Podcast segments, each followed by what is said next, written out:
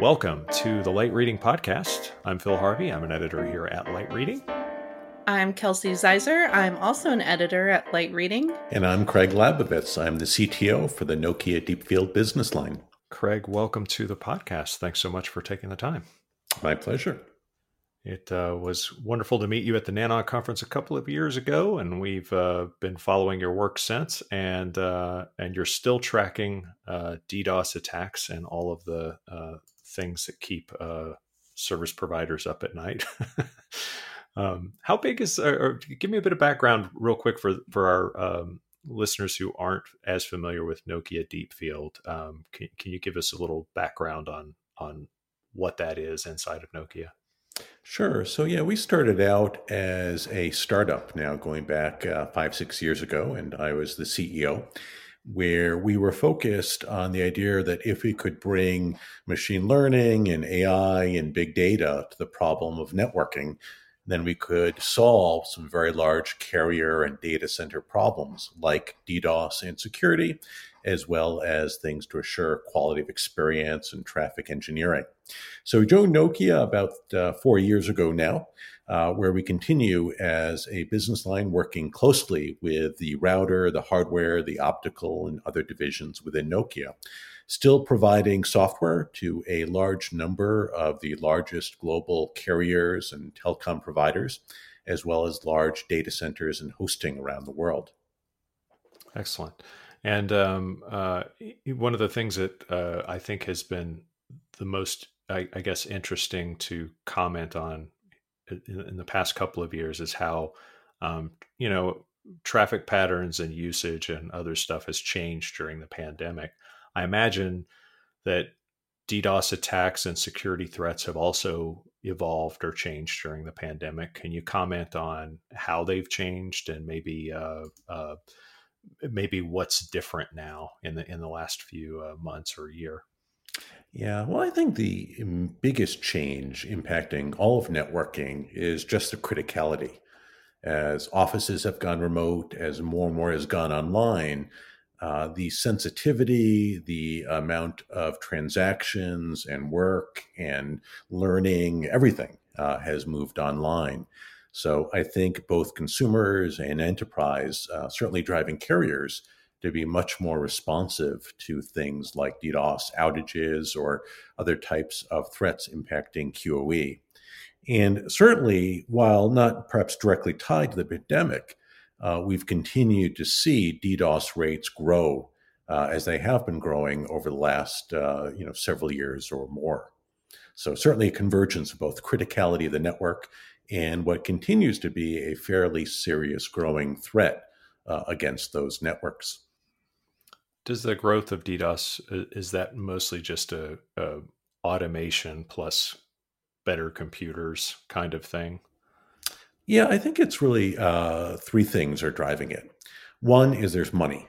Uh, there's always been money in the past, but we've seen across the board, from ransomware to others, a much more diverse, uh, much more aggressive uh, sort of criminal economy uh, trying to make money off of these types of threats. The second thing I think leading to the growth has been IoT. And sometimes it is compromised IoT, or sometimes it is just misconfigured that can be leveraged. But the sheer number of devices that are being added to the network and that have been added to the network that can be leveraged for DDoS has led to a very dramatic growth. And lastly, I think it really is an artifact of the Bitcoin economy, which is helping to fuel the ease of ransomware uh, is just sort of semi anonymized transactions. But largely, it's a case of money. Uh, and it is a criminal economy helped fueled by Bitcoin, taking advantage of the growth of the network and the growth of IoT that has led to what has been a marked increase uh, over the last several years and, and accelerating. Mm-hmm. Um, something we've we've talked about on the podcast a little bit um, in terms of uh, I think it was in regards to ransomware was some of these um, bad actors sort of like sharing notes almost or or how to go about doing these attacks. Is that something that you're seeing as well in DDoS where they're um, sort of sharing their approaches to to hacking? Yeah, you know, it is an economy, right? You can go online and people will sell you lists of compromised machines. They will sell you hmm botnets. They will sell you code.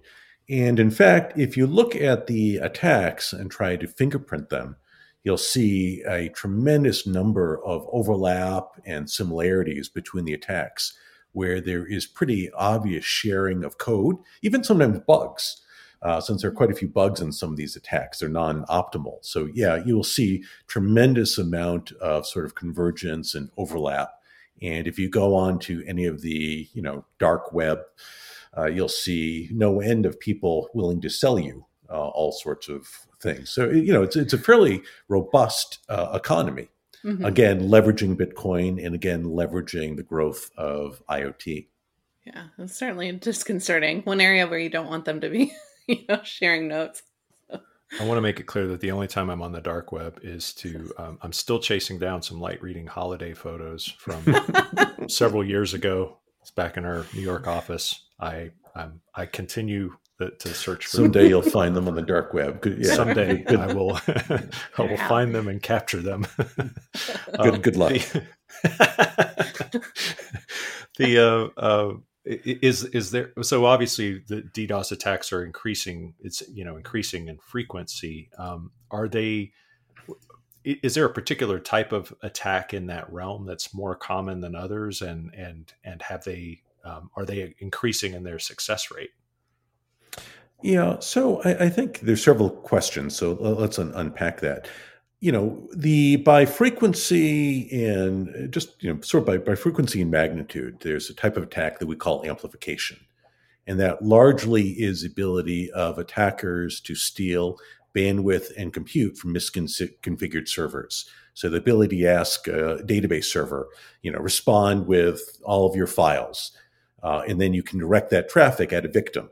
So you don't have to generate that traffic, but you can convince misconfigured servers all over the internet, you running, you know, DNS or NTP or Memcache to respond. Uh, those attacks have existed for, I've been doing this for, you know, 20, 25 years now. Those existed 20, 25 years ago. Uh, they look very similar. Sometimes there's new flavors of databases that can be exploited, but those continue. Uh, where we've seen, I think, some of the more painful attacks start to arise is some of the botnet attacks.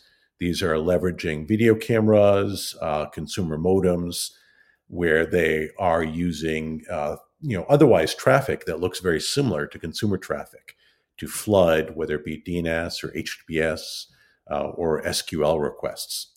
So we've seen growth, I think, both in sort of the bread and butter of the last 25 years, which is amplification or taking advantage of misconfigured servers. And we've seen, particularly because they tend to evade many of the commercial DDoS solutions, uh, a significant growth in the DDoS botnets just over the last four or five years. I hear the term carpet bombing occasionally. Um, can you remind me what what that is? And is that similar to amplification? Uh, so, carpet bombing generally refers to trying to evade uh, DDoS detection.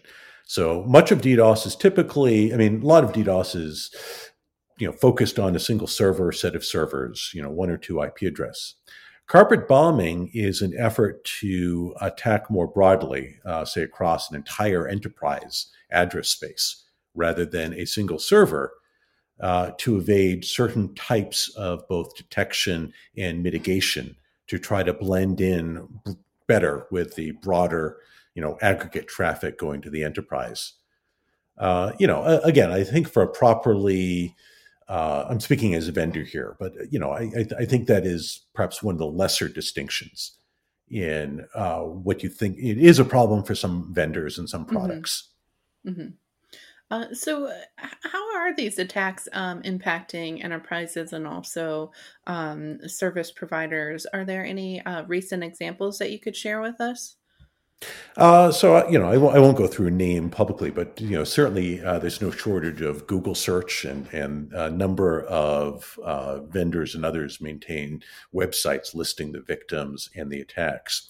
But yeah, there you know continue to be attacks that make the front page of you know the Wall Street Journal, New York Times, uh, even 25 years later.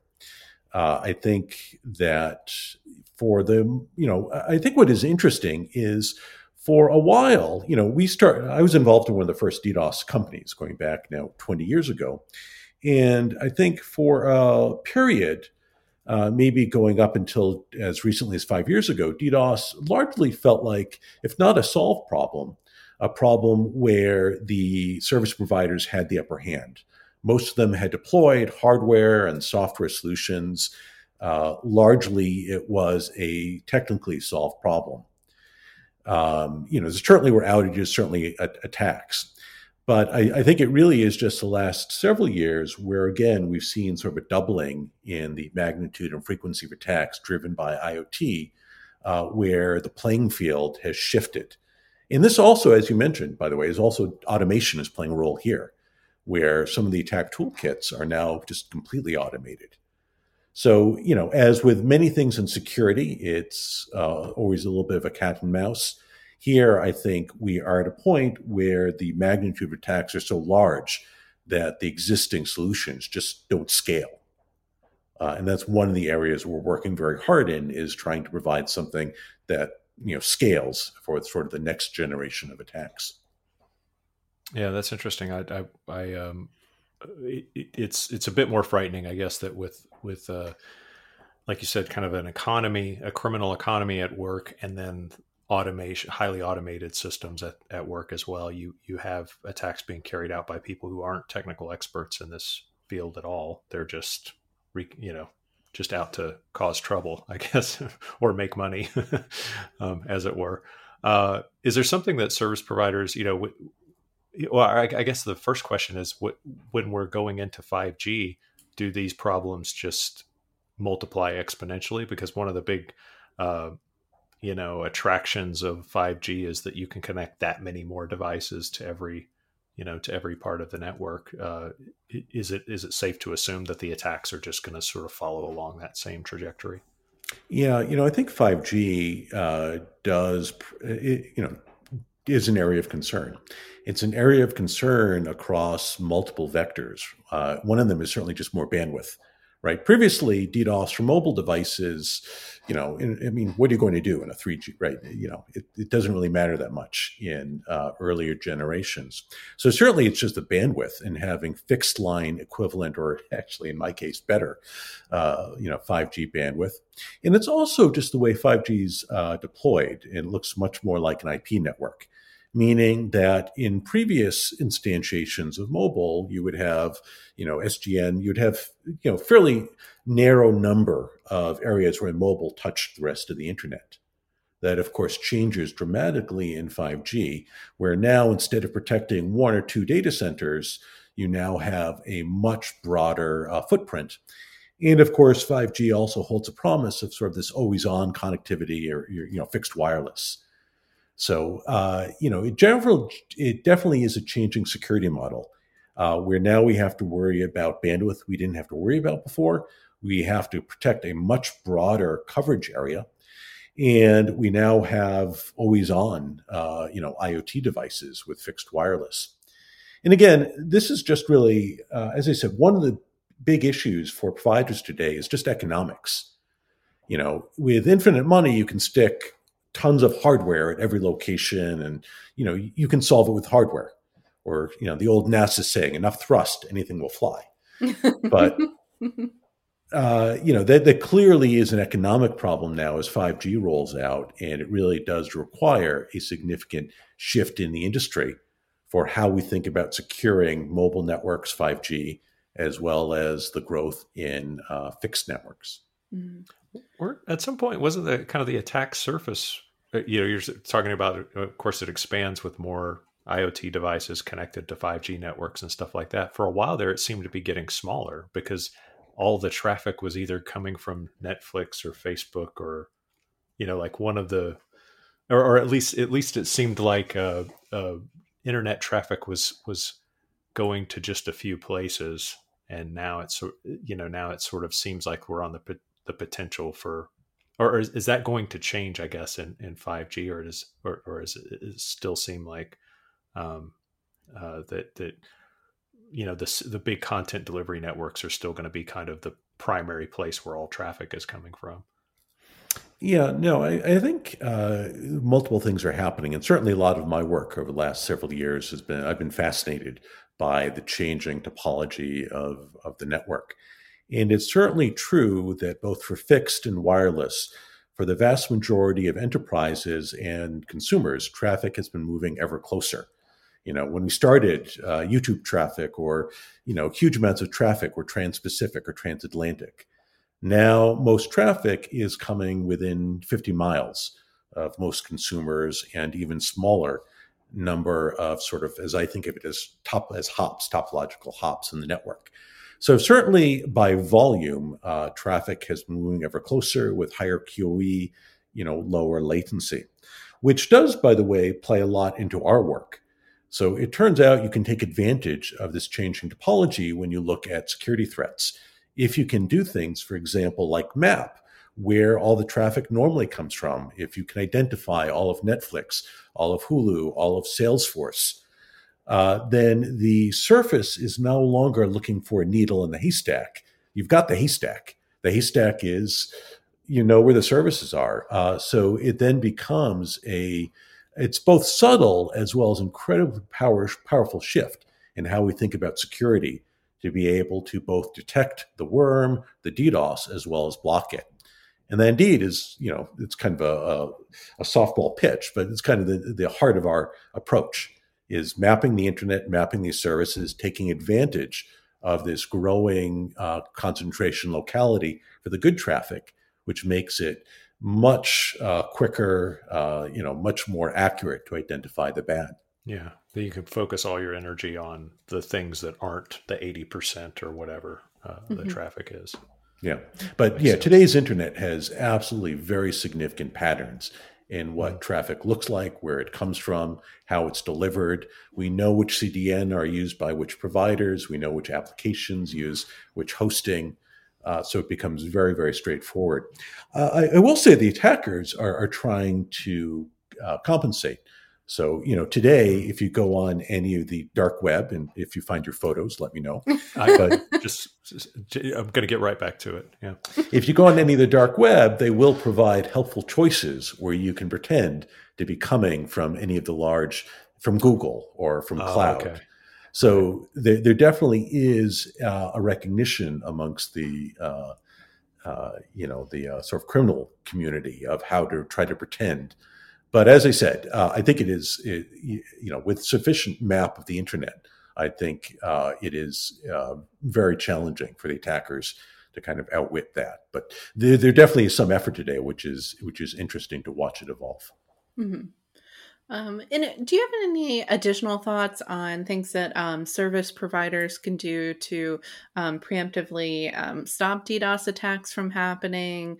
Um, perhaps using um, existing routers at the edge, AI. What are what are some good tools out there right now that they can utilize to uh, prevent DDoS attacks? Sure. So I think there's two ways to look at this. One is sort of a community driven problem, much like global warming or others. There's, you know, what could we do if we all work together? And then there is sort of an individual. What can you do if, you know, we're not solving it today? And, and, and how do you respond? So, from an overall community perspective, most of DDoS today is driven either from botnets or it's driven, uh, the largest attacks driven from amplification in the ability for spoofing, for people to be able to forge their address as that of their victim and get a database to respond with megs and megs of data from hundreds of thousands of misconfigured servers. So, certainly, we've been advocating within the community uh, for all providers to do a better job of making sure that they're preventing what's called IPHM, uh, sort of IP header modification or spoofing, people faking their IP headers. Uh, most of the major cloud providers are doing it. Most of the major consumer providers, there are just uh, some, you know, a number of carriers that we need to get on board. And as a global community, we'll be in better shape. But as I said, it's a complicated business question uh, because it takes time, money to implement these types of, of filters. um, and not all providers are there. The second is, you know, if you are a service provider and DDoS have not gone away because as a community we haven't completely solved it, then I think the issue for providers is largely economic.